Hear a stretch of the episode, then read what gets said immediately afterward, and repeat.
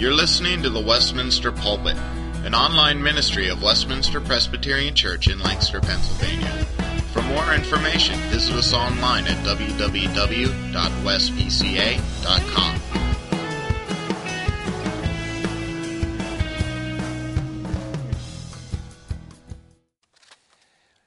Let's turn to God's Word. And we're looking tonight at Judges chapter 1.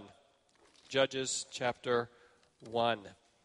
Beginning a study of this different book. It's not like studying the Gospel of John or Romans. And Judges could be divided into three parts a brief introduction that we'll be looking at this week and next, Lord willing, and then the main body of the book, and then uh, uh, again a two part, a twofold conclusion to the book at the end. And so we're jumping in tonight and seeking to understand this Old Testament book. Let's hear God's word, Judges chapter 1 at verse 1.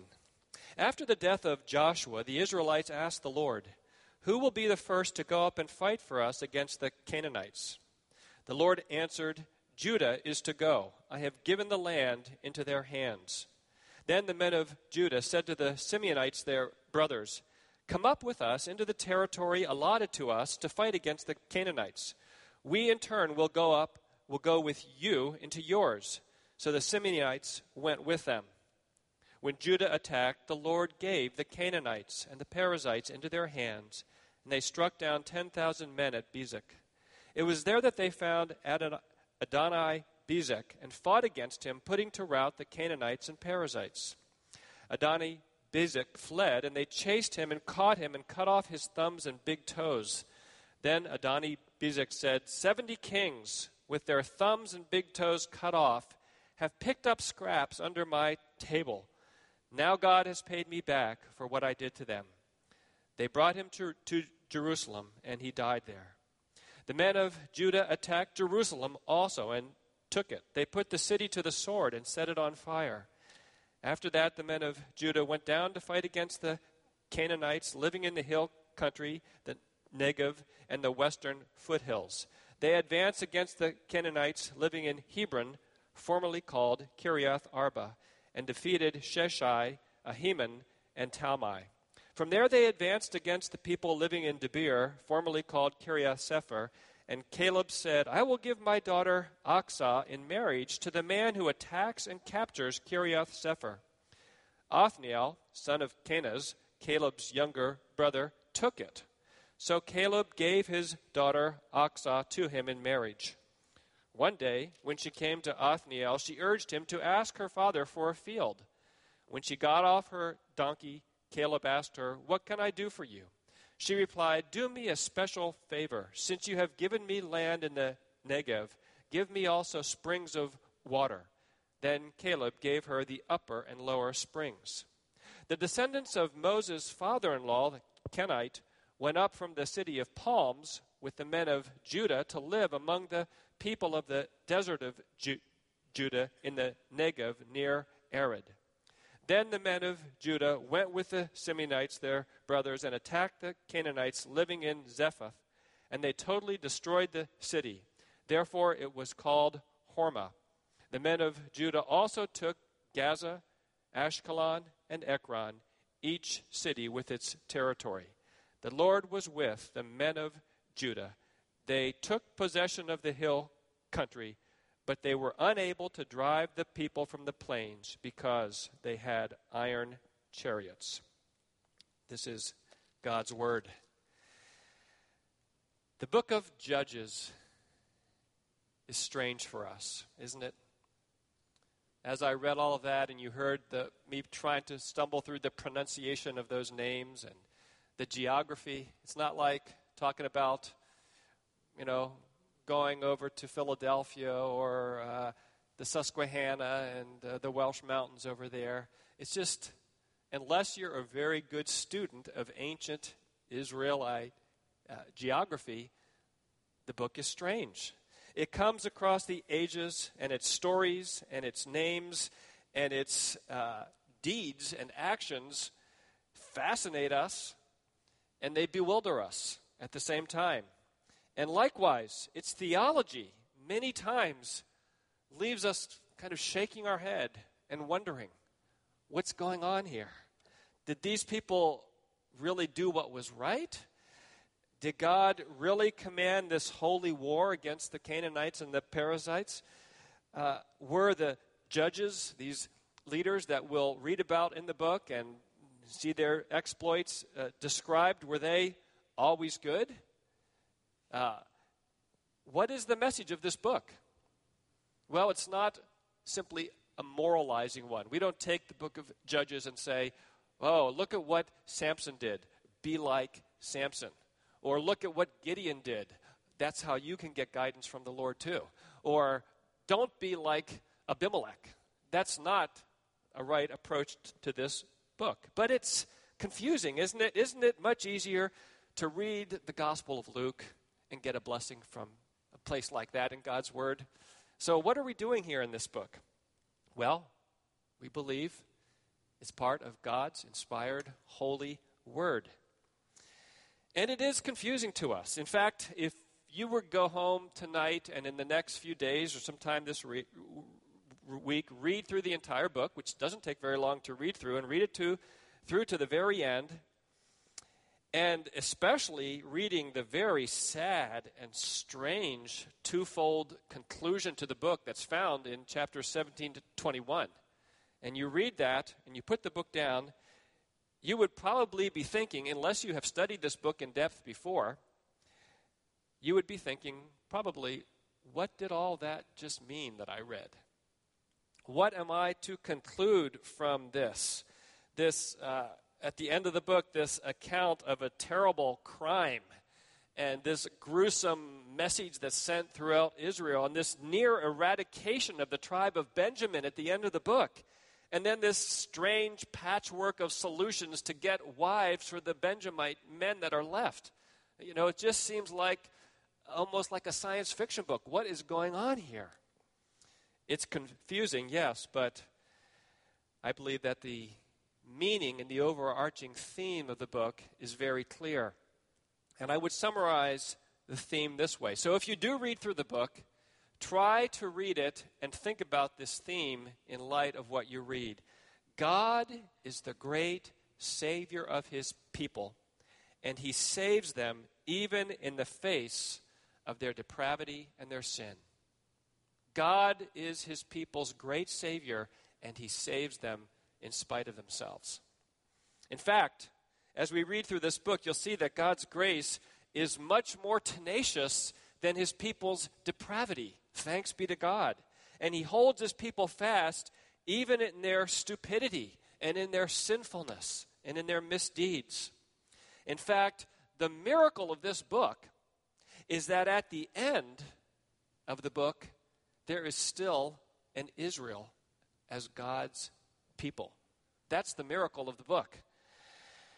Because in this book, as you see it unfold and as we go through it in weeks and months to come, we see the spirituality of the nation of Israel steadily decline.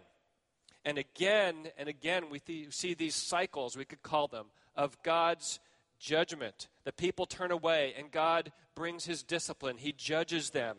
And again and again, they cry out to him, but it's not really the true cry of repentance. It's just cry in their distress. And then again and again, God raises up a judge, a savior with a small s. And again and again, the people turn away. And then we finally get to the conclusion, and we see this refrain come at the conclusion of the book. In those days, there was no king, but everyone did what was right in his own eyes. Maybe if you don't know much else about the book, you know that there's that refrain, and you know the book of Judges is about the people did what was right in their own eyes. And many times I think we are reminded about our society, and there's certainly a connection there with a people who have turned away from the living and true God and aren't regarding His word and His law and His grace and are just doing what they want to do, and they don't have a good king to rule over them. And this book, probably written in the time after the theocracy had, had, had th- there was a king given by God, probably a good king on the throne at the time, uh, pointing ahead to the ultimately good king, Jesus Christ, who will rule over his pe- people. But God does not abandon his people. He saves them by his grace, his grace. And his great salvation in this book prefigures and looks ahead to the Savior, capital S, Jesus Christ, who will come. So, Judges is a revelation from God about primarily God. And this evening, here at the beginning of chapter 1, we see things going pretty well for this loose confederation of tribes that is called Israel at this point. And we read about a string of uh, military victories over these uh, people groups of the Canaanites and per- Perizzites. We might call it the second wave of the conquest. Under jo- Joshua, which is the period right preceding this, the nation had the initial conquest of the land, but it wasn't complete. There were still parts of their territories unconquered, and there were still uh, these people groups dwelling among them. And so this is the second wave, so to speak, of to complete the work that had begun under jo- Joshua. And immediately that raises a question in most of our minds. Why would God command this holy war?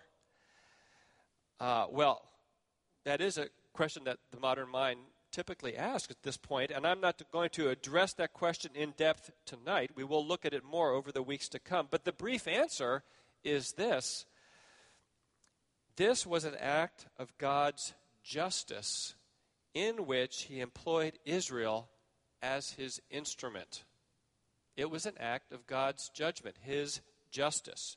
And there is no doubt that the Bible sees it that way. You can read elsewhere. You can look at Deuteronomy 9, for example, Deuteronomy 18. There are other pa- passages as well. There's no doubt that the Bible itself looks at the command by God and, and this command executed by Israel car- carried out as God's justice. Canaanites were a deeply wicked people whose time for judgment had come.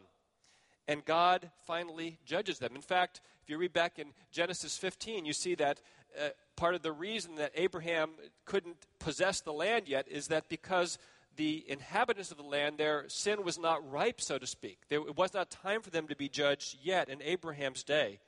But finally, God judged them. And in fact, this judgment prefigures the ultimate, final judgment of God. Well, that's not an easy subject to us, but it's one that we face in this book and, for, and different aspects of it. The whole, the whole matter of the, the gruesome kind of military battles we find exhibited in the book, and we will speak more about that. But tonight, I want to look at the beginning of this theme of God, God's great salvation, God the Savior, by seeing God's adequacy revealed in chapter 1. That's the theme I briefly want to touch on tonight. God's sufficiency is revealed from the very first verse of this book.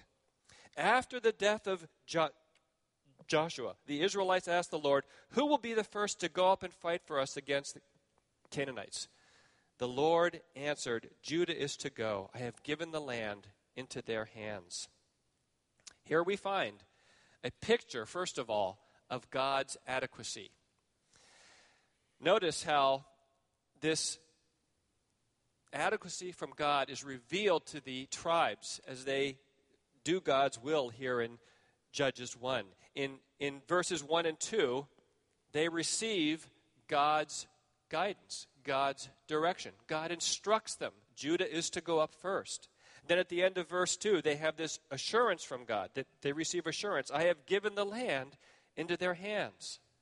Then, if we look down at verse 4, we see that they experience God's power. When Judah attacked, the Lord gave the Canaanites into their hand. We see uh, this strength from God that He fights on their behalf. And then, if you look further down to verse 19, the beginning part of that verse, the Lord was with them, was with the men of Judah. They took possession of the hill country. So there are these little uh, sentences, these little phrases that keep reminding us as we read. The author is reminding us of God's adequacy, God's presence, His power at work. And all the victories that we see in chapter 1 must be seen in that light. There's victories in verses 4 to 7 over Bezek, and a victory in verse 8 over Jerusalem, the inhabitants of J- Jerusalem at that time. Verse 10, Hebron. Verses 11 through 15, Debir. Verse 17, Zephath Hormah, you might call it. It's renamed. And then in verses 18 and 19, the towns on the coastal plain. So all of this string of victories must be seen in light of this theme of God's working. Well, what are the circumstances of this demonstration of God's adequacy here? And the answer is this is clearly a time of historical crisis. Particularly, the book begins after the death of Joshua, the great leader, the great hero, Joshua, who had led the nation up to this point. He was gone. And yet, the point is because of the adequacy of God, God's kingdom does not collapse. God is still at work, even when the hero is gone. It's interesting how many books of the Bible begin when the hero dies. Exodus begins with the death of Joseph. Joshua begins with the death of Moses. Judges here begins with the death of Joshua. First Kings begins with the death of David. We could even stretch it out a little bit more and say First Samuel begins with the death of the priest Eli and his sons. Second Samuel, at least in the English Bible, that, that's a new book, that begins with the death of Saul and Jonathan. And Second Kings begins with the taking up of Elijah. Uh, it's interesting how many books there are that begin like that. God's presence and power are fully adequate for his people, whatever the crisis of the moment might be think of the psychology of this, you might say, uh, at this point in Israel's history, they have lost Joshua. As I thought about that, I thought, well, this is like losing George Washington right after the Battle of Trenton. You know, how would, it, how would the Revolutionary War have been different? You know, many historians say that if George Washington wouldn't have been there, it wouldn't have taken place. You know, in this time period of the book of Judges is about from the pilgrims coming to now. So here's a book, 21 chapters long. In my Bible, it's 22 pa- pages long. Think if you were given the task, write a quick history of the United States and the spiritual history of the United States in 20 pages or less. What would you pick? So it's very selective, isn't it? But it begins with this phrase after the death of Joshua. This was a, a crisis in the nation's history. And the point here is God is sufficient. He's sufficient for his people corporately, and he's sufficient for his people individually in their own lives. I noticed that today is the final Sunday for Pastor Johnny Miller at Calvary Church. Maybe some of you know that. He's been there preaching at Calvary Church, the senior pastor there for 10 years and has had a faithful ministry of God's word there. And so now it was his final farewell. Tonight, I think they're having a special service and a farewell to him. And that's always a transition time in the life of a church. And maybe there are those at the church thinking, well, what's going, God going to do in our midst now? And I'm sure that they're trusting that the Lord will faithfully raise someone else, uh, else up to preach God's word. But that's always uh, kind of a hard time in the life of a church. But we all know that God will be sufficient for Calvary Church. God's working isn't dependent on any human being. The best senior pastor, uh, God is not dependent on that senior pastor. We know that. But God will provide, He will be our adequacy. And that's, that's not only true corporately for God's pe- people, that's true for God's people individually. There are different times of crisis in our lives the death of a loved one or a spouse, the birth of a baby, a divorce, a major health cri- crisis, a job loss. We've had a number of folks go through those in the past year or two, or just a move, or a child starting school, or a, teenager becoming rebellious and going through a very difficult time. We could go on and on about crises in people's lives. And, and, of course, they don't happen all the time, but we probably could say that a minor crisis we could describe as a transition.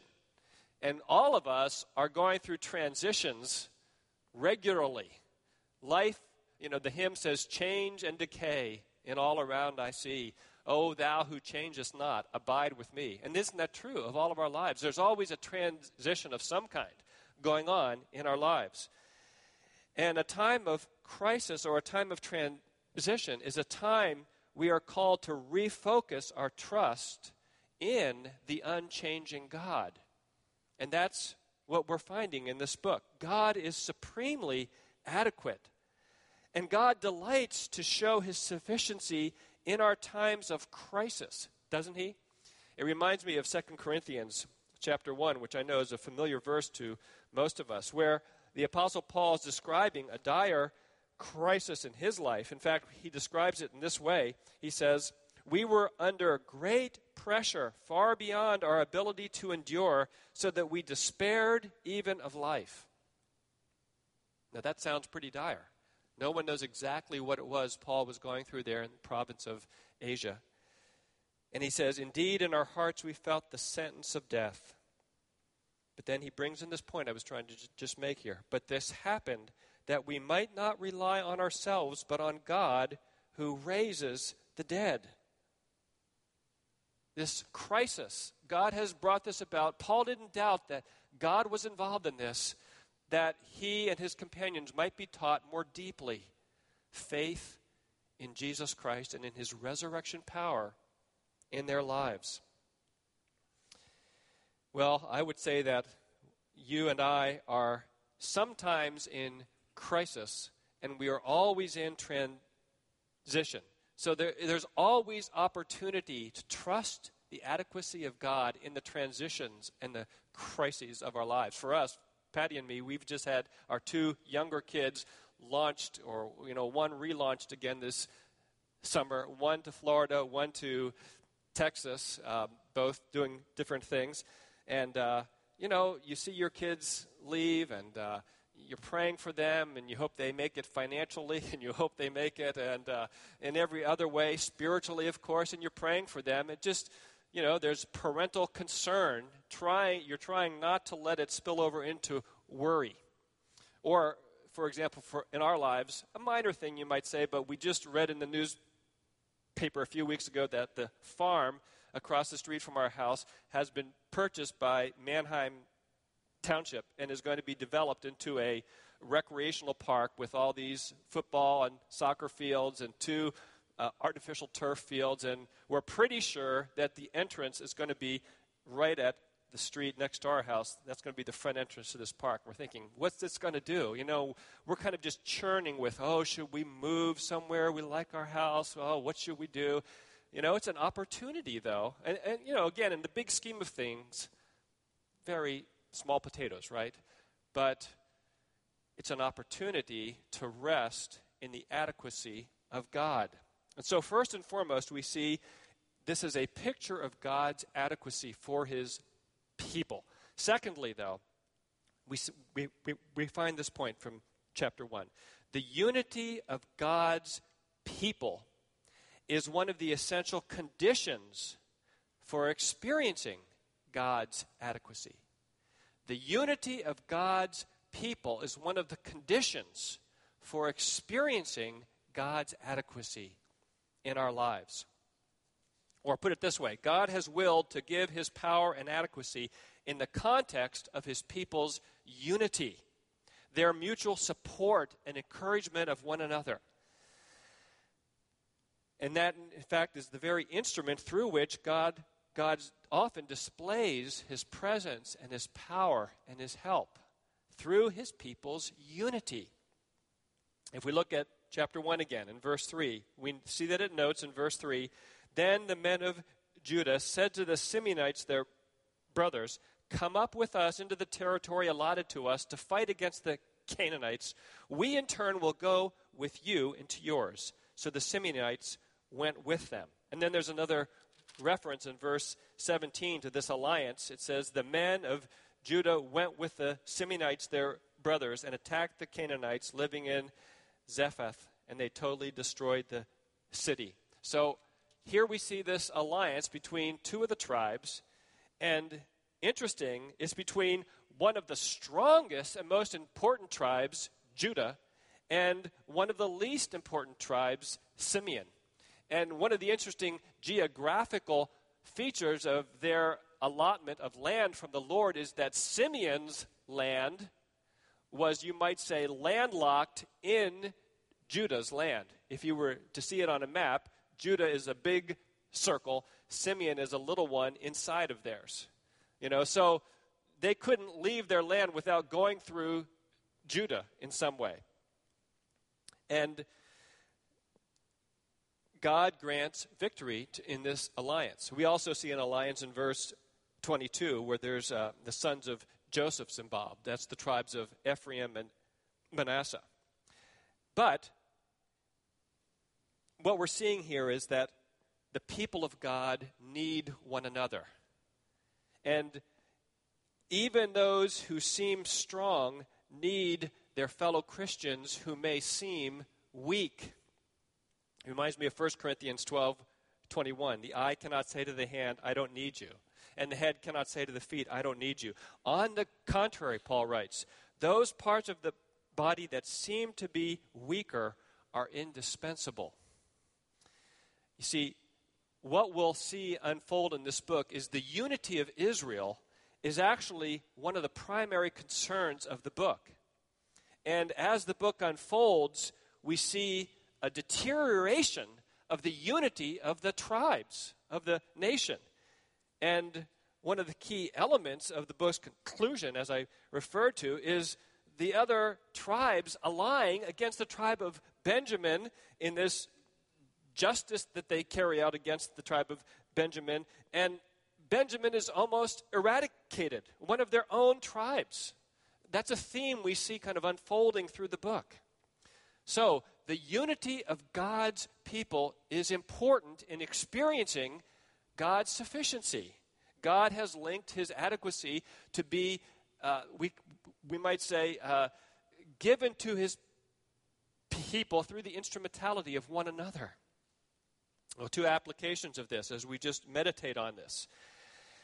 One is applying it to the crises and the transitions and the needs of our lives the point of application is this you and I must seek encouragement and help and prayer support from other believers. We should not isolate ourselves. We must be very aware of that. In fact, I read from 2 Corinthians 1. I didn't go on and read what Paul went on to say about the unity in that context. But listen as he describes it in verse 10 of 2 Corinthians 1. He says, God has delivered us from such a deadly peril, and he will deliver us. On him we have set our hope that he will continue to deliver us as you help us by your prayers. So often you see the Apostle Paul insert phrases like that as you help us by your prayers. He's always enlisting and entreating fellow believers to pray for him. You almost think, oh, Paul, you don't have to have them pray for you. You're the Apostle Paul. Just do it, Paul. You know, don't you ever think that way? You know, what? No. He, he was utterly weak, just like the rest of us are, and he needed his brothers and sisters in Christ. He needed their encouragement. He needed their prayer support. And I like the way he ends that uh, description of that in his, his discussion of their prayer. He says, Then many will give thanks on our behalf for the gracious favor granted us in answer to the prayers of many. In other words, this unity of prayer support for Paul is going to redound to the glory of God because God is delighted to glorify his name in his people supporting one another, and it brings about that result. So, first application was in your crises, in your transitions, in your needs, seek out fellow believers, seek out a friend, a couple of friends, your Bible study group, a prayer partner to be supporting you in that time of hardship or need. And seek, of course, to be supporting others in those times. But then a second application to that is that even the fundamental spiritual blessing of knowing Christ's love is not to be experienced in isolation. In other words, I'm not talking about the crises of our lives, the hardships of our life. I'm speaking about knowing Jesus Christ. Frequently, the Bible speaks about it in terms, corporate terms. Again, in the New Testament, we look at Ephesians chapter 3, where Paul is praying that the Ephesians would experience the love of Christ. And listen to how he prays. He prays, And I pray that you, being rooted and established in love, may have power, together with all the saints, to grasp how wide and long and high and deep is the love of Christ, and to know this love. He doesn't pray in an individualistic way for them, he prays that corporately, together with all the saints, they would know Christ's love. Yes, we know Christ's love individually, we experience it, but there's a corporate nature to it as well. And tonight is especially important to recognize that and think about that as we take com- communion, as we fellowship around the Lord's table. This is one of the, the means of grace that God's given us, that we would corporately fellowship and experience the love of Jesus Christ. Let's not despise that. Let's not look down at that. What a wonderful opportunity to meet together with the Lord. And so, God's amazing adequacy is often to be experienced in the context of his people's unity. Our final point is this God's amazing adequacy is not merely an abstract truth, but it registers in the details of our lives. God's adequacy comes out in the details of life. Judges is a book full of rich detail. In fact, one of the dangers of reading this book, if you go home this week and read this book, one of the dangers is you get so engrossed and caught up with the storyline itself that it's very easy to miss the forest for the trees. It, it's not boring at all. In fact, you know, you have to kind of be on tranquilizers to fall asleep reading this book.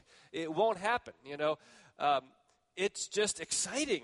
And, you know, you're just kind of taken aback at the action. It's, it's kind of, you know, too bad Hollywood. I shouldn't say too bad, but I'm glad Hollywood hasn't discovered this book yet. You know, they don't read the Bible, I guess, so they're not going to know it's there.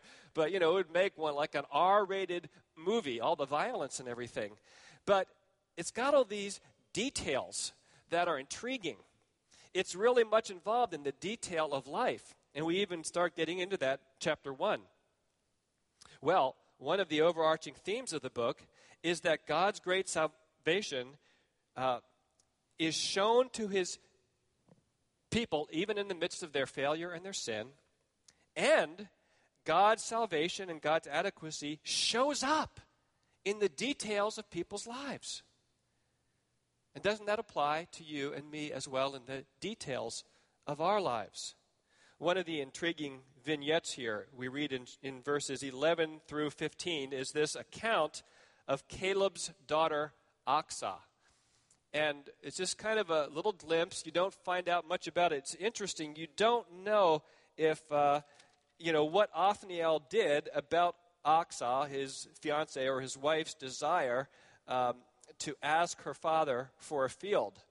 Um, but she asked her father for this water rights to this spring. I'm not sure what all was involved with that. It just gives us a little bit of a vignette of this marriage that took place because uh, apparently, you know, uh, whoever would capture this one city or town would be given Achsah as his wife, and that unfolds. It's, it's, it's an interesting little vignette. And there's also this uh, very interesting vignette, really probably about the justice of God in verses 5 through 7, about this king, Adonai Bezek, who his thumbs and fingers, his thumbs and big toes are cut off, and he kind of says, Well, I guess I deserved it because I had 70 kings picking up the crumbs under my table whose thumbs and big toes I cut off as well. So, and then you find out that he dies. But interesting details. A demonstration of God's judgment in that case. But the point here I'm trying to make is that God's adequacy shows up in the details of his people's lives. The application of that does not mean that our, his people's lives are the details always go smoothly and always go well. No, but God's grace is repeatedly demonstrated to us in the details of our lives. It kind of reminds me of the book of Ruth. And if you know the introduction to the book of Ruth, you know that the book of Ruth takes place in the days when judges ruled.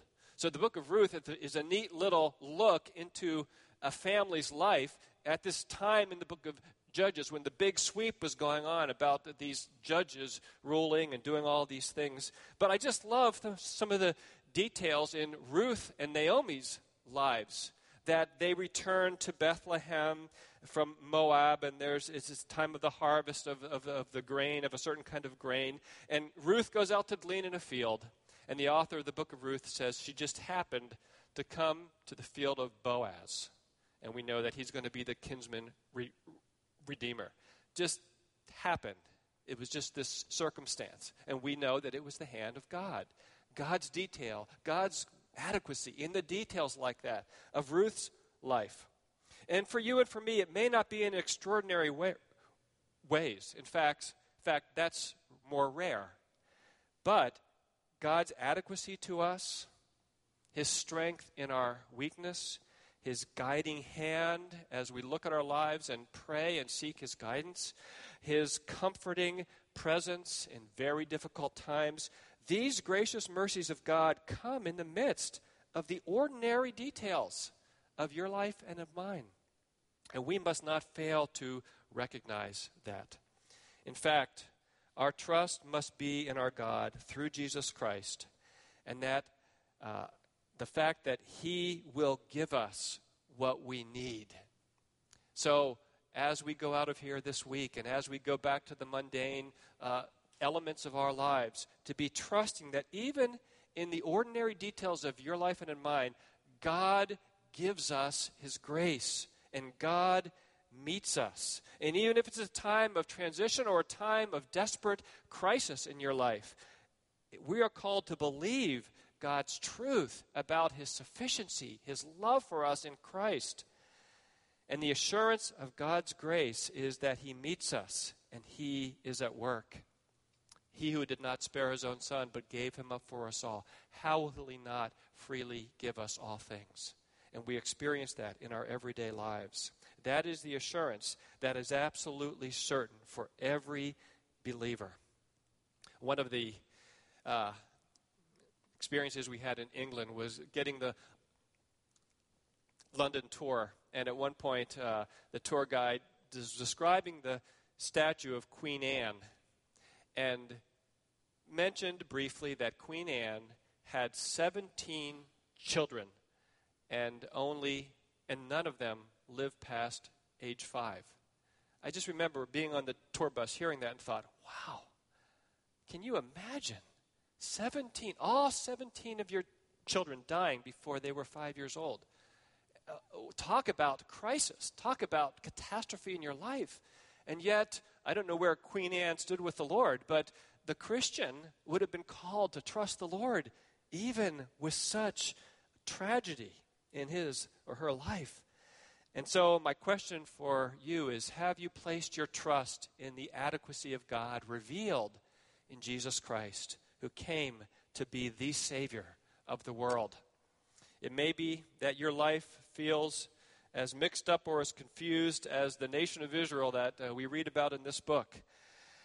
But remember, this is a book about a great Savior, a Savior who was prefigured to come, Jesus Christ, who came to save his people from their sin, from their own depravity, from their stupidity, from their lack of wisdom, and to raise us up into the very presence of God and to be with us forever. That's the gospel. God with us. Have you trusted in Jesus Christ? Put your hope in such a great Savior. Let us pray.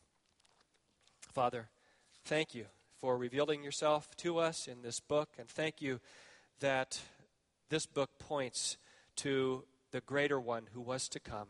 And thank you that we, from our historical vantage point, can look back and rejoice in such a Savior having come.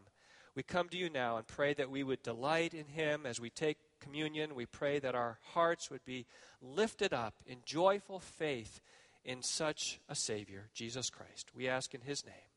Amen.